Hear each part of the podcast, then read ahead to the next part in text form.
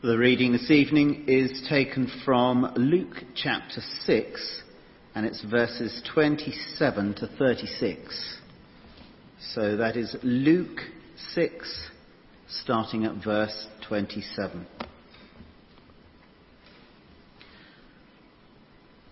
But to you who are listening, I say, love your enemies. Do good to those who hate you. Bless those who curse you. Pray for those who ill treat you. If someone slaps you on one cheek, turn to them the other also. If someone takes your coat, do not withhold your shirt from them. Give to everyone who asks you. And if anyone takes what belongs to you, do not demand it back. Do to others as you would have them do to you. If you love those who love you, what credit is that to you? Even sinners love those who love them. And if you do good to those who are good to you, what credit is that to you? Even sinners do that. And if you lend to those from whom you expect repayment, what credit is that to you? Even sinners lend to sinners, expecting to be repaid in full. But love your enemies. Do good to them and lend to them without expecting to get anything back. Then your reward will be great and you will be children of the Most High, because He is kind to the ungrateful and wicked. Be merciful, just as your Father is merciful.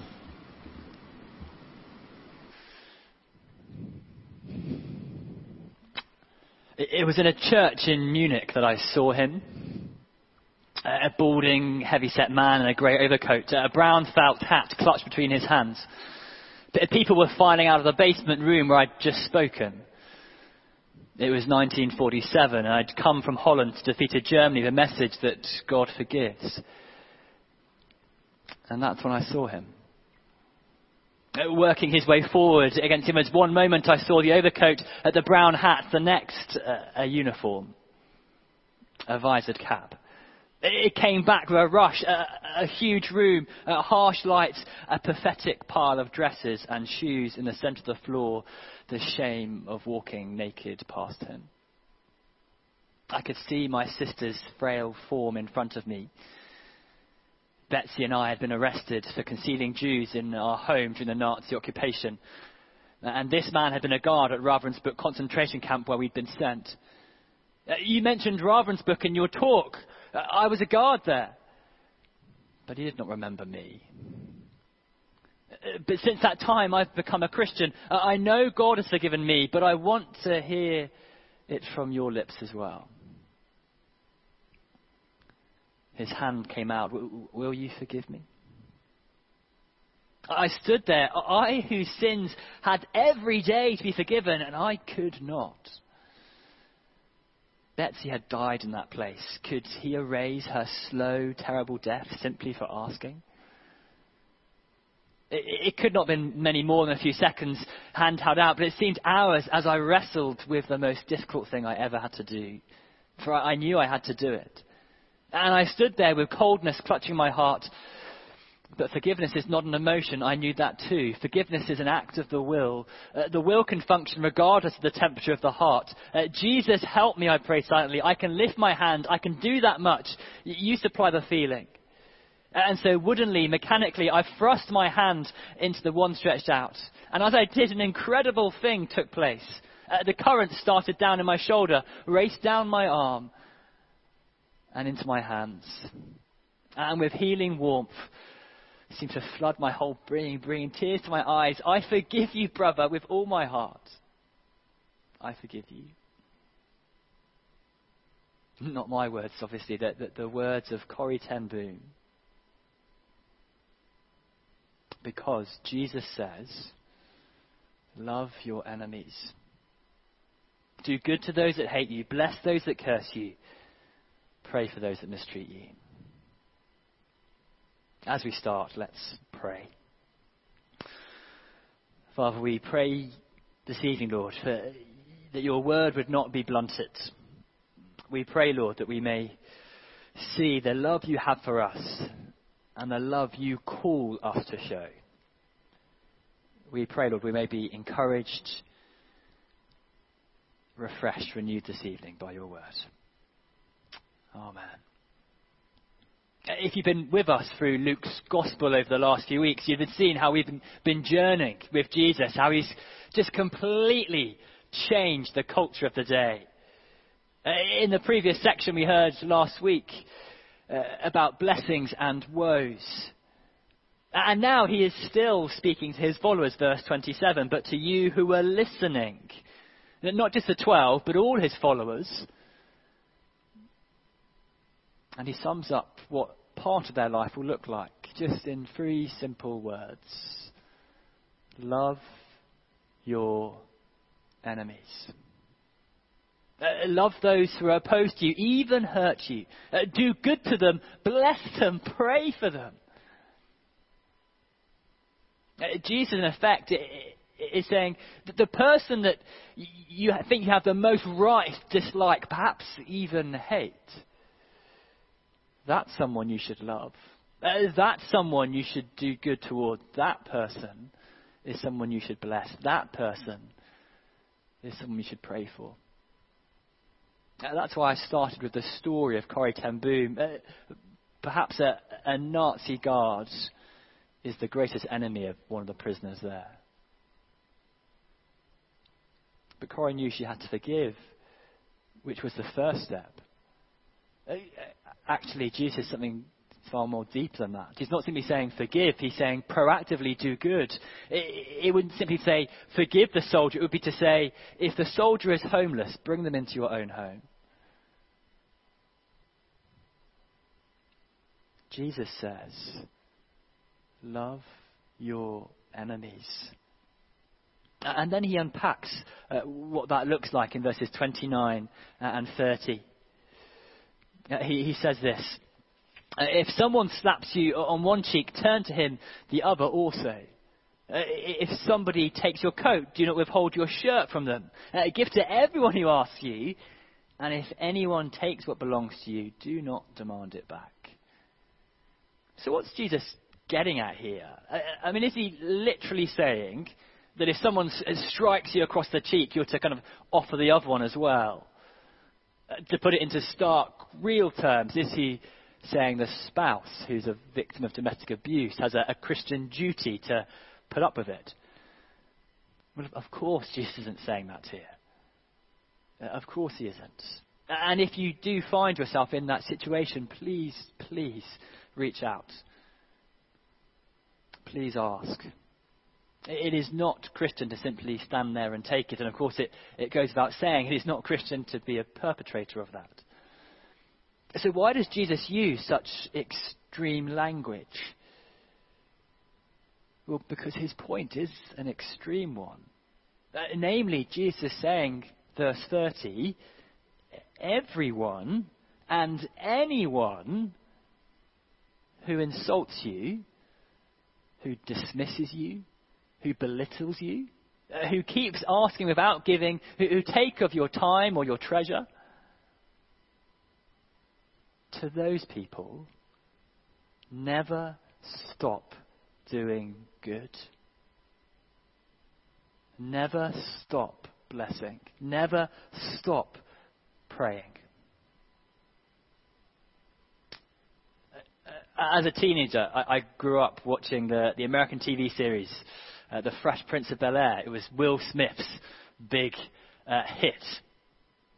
And it's a, a, bit of a comedy. You might have seen it. Uh, it. it. has comedic moments, but it also delves into deep, deeper points as well. And one of those moments happens between Will Smith's character, who he cunningly entitled Will Smith, um, between him and his dad, who abandoned him when he was five years old. And he comes back into his life, and surprise, surprise, he's going to abandon him again. And just after he leaves, Will has this emotive exchange with his Uncle Phil, who he lives with. And it goes a little something like this. He, he, Will goes, Hey, why should I be mad? At least he said goodbye this time. I just wish I hadn't wasted this money buying a stupid present for him. Philip says, Well, I'm sorry. You know, if there was something I. No, you know what? You have to do nothing, Uncle Phil. It's not like I'm five years old anymore. It's not like I'm sitting up every night asking Mummy, when's Daddy coming home? Uh, who needs him? He wasn't there to teach me how to shoot my first basket, but I learned. Uh, I, got pretty good at it, in fact, didn't I, Uncle Phil? yeah, you did. Uh, I got through my first date without him, right? I learned how to drive without him. I learned how to shave without him. I learned how to fight without him. I had 14 great birthdays without him. And he's never even sent me a card. I don't need him now, and I don't need him then. Well, n- no. You know what, Uncle Phil? I'm going to get through college without him. I'm going to get me a great job without him. I'm going to marry me a beautiful wife. I'm going to have a whole bunch of kids. I'm going to be a better father than he ever was because there's nothing that he can teach me about how to love my kids.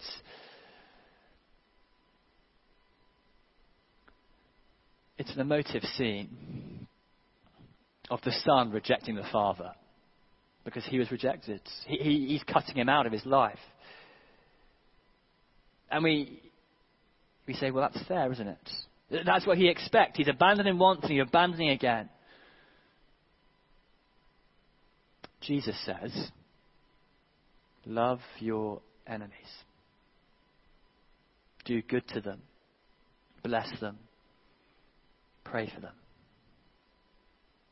Jesus calling his followers to open themselves up to those that hurt them. Now that's fiction, isn't it? But we perhaps all know that feeling of, of being hurt. And that feeling of wanting to push them away. They won't hurt me again. But Jesus says, Love your enemies, do good to them, bless them, pray for them. Now, don't get me wrong, this is not a reason to cover up uh, verbal abuse and its consequences. It's by no means that. But it is a call to love people, to do good to them, to bless them, to pray for them. Two, as verse 31 puts it, to do to others as you would have them do to you. In any and all situations. Now, at this point, we could be a bit offended by what Jesus is asking us to do. Surely, Jesus, those who have hurt me so deeply, how can I love them? But remember this first God made you and, and me. He made us to, to know Him, to love Him, to, to love each other. But to push the illustration of the Fresh Prince uh, a little bit further, it's not the Father, God, who's walked on us, it's us who has walked out on Him. It's us wishing that, in fact, that the Father God hadn't walked out, but actually, in fact, that He was dead. Uh, so that I could live my life in peace exactly how I want to do it, without anything to do with Him. It's us spitting and kicking on every good thing He has given us. It's us turning aside from promises that we made to ourselves and to others. It's to us who have spurned the second, third, fourth, fifth, sixth chance that we've been given. But yet it is God who still keeps coming. He comes and He comes and He comes. He came in the person of the Lord Jesus. He came at Christmas as a baby born into our world. And when he walked and talked this world, all he did was show love and compassion. Even to those that planned to kill him. Those that rejected him. Those that found a way to condemn him and hang him on a cross. But even then, even then, he says, Father, forgive them. They don't know what they're doing. And through this act, God loved the world to the end. Jesus set his love upon the world so that whoever believes in him may become a child like Jesus and will not die but have eternal life. And God still moves towards his world today. To all those that hurt, to all those mistakes and all those in brokenness, he still keeps coming. He loved his enemies by giving up his life, and he still loves us today. So when Jesus says, Love your enemies, what he's really saying is, Love them like me. Copy me. Uh, there is no act of love that you and I can show that'll be greater than the act of love we have been shown by Jesus. And so now Jesus says, Love your enemies, do good to them, bless them, pray for them, love those that hate you. Why? Because I do and because you're a child. Because that's who you are. That's what Jesus is getting at in verses 32 to 36. He says, Look, if you only love those that love you, or do good to those that good to you, or, or repay those that will repay you, then that's not an example of the life and love the Father gives. That's just doing what sinners would even do. He says, No. True love, real love, does not find its, its origin in the recipient or that they're lovable, but the source. Uh, the 8th of August 2009 um, was a day that had uh, clear blue skies and uh, hot air balloons. It was a day that uh, I enjoyed an English breakfast in the first thing in the morning. And it was a day that uh, Morag and I got married in the south of Bristol. Uh, and in that service, uh, we said these words to each other I, Benjamin, uh, take you, Morag, to be my wife, to have and to hold from this day forward, for better, for worse, for richer, for poorer, in sickness and in health, to love and to cherish, till death us do part, according to God's holy law, and the presence of God, and make this vow. Words I'm sure many of us have heard many times before. But of course, do you notice how those vows are not in any way dependent on the other person? They don't say, I'll, I'll look after you, dear, as long as you look after me. I'll be kind to you, dear, as long as you're kind to me. Now, thankfully, uh, Morag does all those things for me. Um, but my vows, the vows we make on wedding day, are, are not dependent on the recipient. It's about the source. And actually, I'm very, very glad that uh, Morag's vows are dependent on her, not on me. Um, but when Jesus loves the world, it's dependent upon him, not the recipient. It's the source. It's Jesus. And so, loving like Jesus, uh, being a child like Jesus, is showing love like him, not dependent upon the recipient, but the source. And so that's what it means in verses 35 and 36. He says, Look, our reward will be great. It will be inheriting a kingdom that can never perish, spoil, or fade, because if we love like Jesus, we're showing that we are a child like Jesus. We're showing that we're having a Father who is merciful, and so we're simply walking in his footsteps. It's being who we are. That's always the call of the Bible. Be who you are. Live out your identity as a beloved child of God.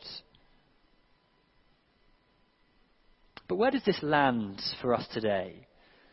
How does this passage land here in Hove on the 13th of December 2020? Well, I've already mentioned marriage, and, and perhaps for many of us that will be the area of where we experience most conflict. And that's with someone that we love and loves us back again. And simply, in those areas, we have to remember our vows and remember Jesus. But as I said before, actually, this is going much deeper. Uh, this is going uh, to those who perhaps are not lovable. Now, this illustration doesn't quite work this year uh, because of our, our, free household Christmas bubbles. But, but imagine there are no restrictions at Christmas. Who would you not invite to your Christmas Day table? Who would you wish was not there? Now, we heard an extreme story at the beginning, didn't we, of Corrie Ten Boom? Now, I, I don't know all of your stories, but I'm sure, I'm sure there are some that are on the same level to her. I'm sure there'd be those who are showing examples of forgiveness and love like she did. Those who are very, very really loving their enemies. But I suspect for many of us, our enemies are closer to home. They, they could be in our own family. Maybe those that we haven't spoken to for years. Those that just seem to know how to stick the dagger in when we do speak to them. What would it mean for you to love them this Christmas time? What might it mean for you to get in touch with them this Christmas time? To pray for them this Christmas time? Or maybe there's somebody who we wish we didn't see so much. We just seem to see them all the time. And they just know how to push our buttons. And then we think, well, look, if I toughen up, if I colden up, if I sort of push them away, it will hurt less because I'll care less about them.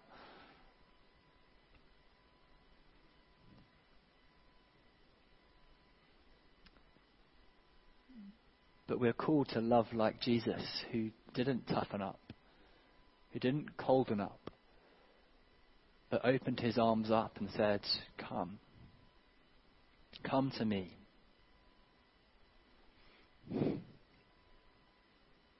What will it mean to love those people this Christmas time? To offer the other cheek. Jesus says, Love your enemies. Do good to those, do good to them, bless them, pray for them. Just as we close, in a moment we're going to take communion we're going to remind ourselves of the sacrifice that Jesus made, to remind ourselves of his love for us. We remember that, that on the night our Lord was betrayed, one of the first things he did was to wash the feet of his disciples, to wash the feet of Judas Iscariot, the man who very soon would be handing him over. And of course, Jesus probably had prayed for that man many times as well. Blessed him. And so Jesus turns to us tonight and says, Love your enemies. Do good to those that hate you. Bless those that curse you. Pray for those that mistreat you. And this Christmas time, imagine what life might look like if we did that for each of us, for those that we love, and the world that is watching. Let's pray.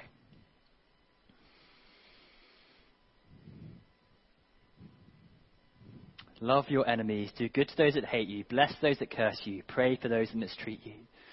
Father, we thank you, first of all, that you showed that sort of love to us.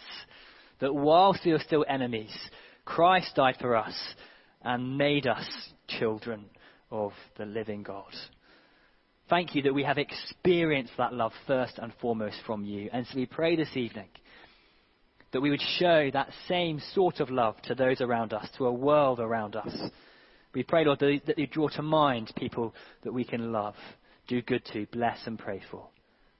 And we pray, Lord, that as we do that, we would both go deeper into the love that you have for us, to know your love more, and to demonstrate that love to a world that so desperately needs it. In Jesus' name we pray. Amen.